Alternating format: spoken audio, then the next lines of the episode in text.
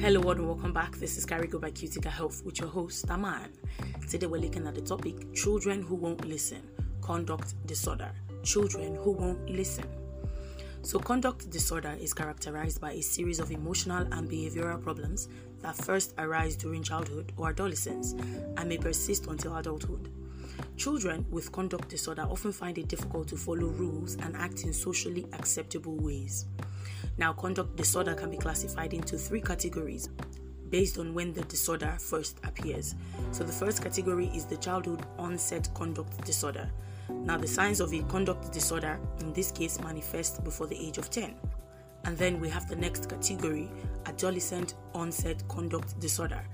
The conduct disorder begins during the teenage years from 10 to 19 years. Now, this is the most common type. And the last category is the unspecified onset conduct disorder. The age at which the conduct disorder first began is unknown. A first question for today What are the symptoms of conduct disorder?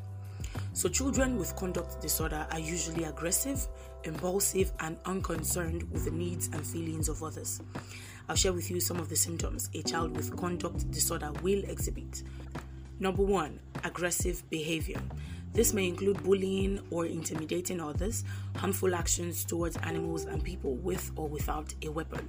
Number two, lying and stealing. Number three, destructive behavior such as vandalism, arson, breaking and entering, and intentional destruction of property. Number four, drug and alcohol use. Number five, truancy. So this includes skipping school and running away from home. Number six, early sexual behavior. Number seven, deviant sexual behavior, such as forcing others into sexual acts. Number eight, impulsivity, acting without considering the consequences of their actions. Number nine, unwillingness to follow rules. Number 10, disobedient and difficult to control. And number 11, limited emotional expression. So the child appears unemotional, heartless, has difficulty showing empathy or remorse, and is unable to understand the emotions of others.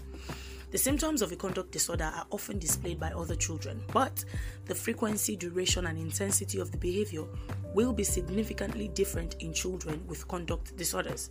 The extent to which it impacts their daily functioning must also be considered. Our next question then What puts a child at risk for a conduct disorder? So, conduct disorder has been linked to biological and environmental factors.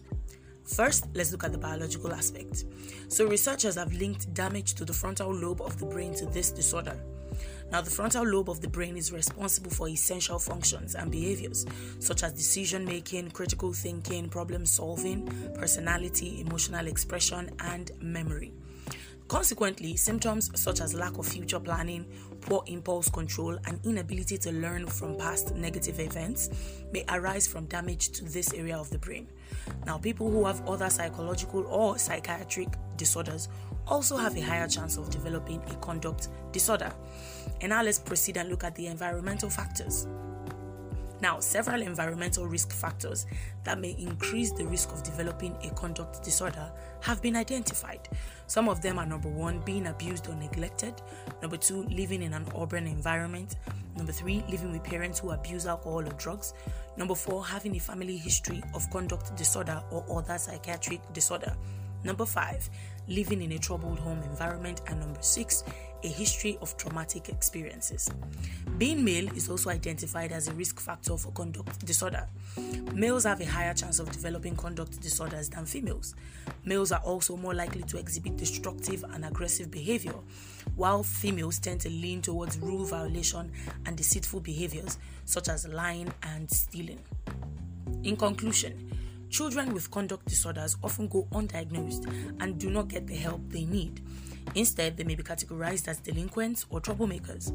Children with conduct disorder often act from a place of insecurity or based on an inaccurate sense of what is considered threatening. Now, if you notice any of the signs I shared with you occurring frequently for an extended period of time in your child, you should see a mental health professional to guide you on the next steps. Thank you so much for joining me today. That is all I have for you. Now, for more information on health related topics like this, simply log on to www.cuticahealth.com. That is C U T I C A health.com And for more episodes like this, find us on your podcast platforms like Spotify, Amazon, and Apple Podcast at Carigo by Cutica Health. I hope you always stay alive, healthy, and kicking. Don't forget, this is still Carigo by Cutica Health, and I am still your host, Aman. I'll see you next time.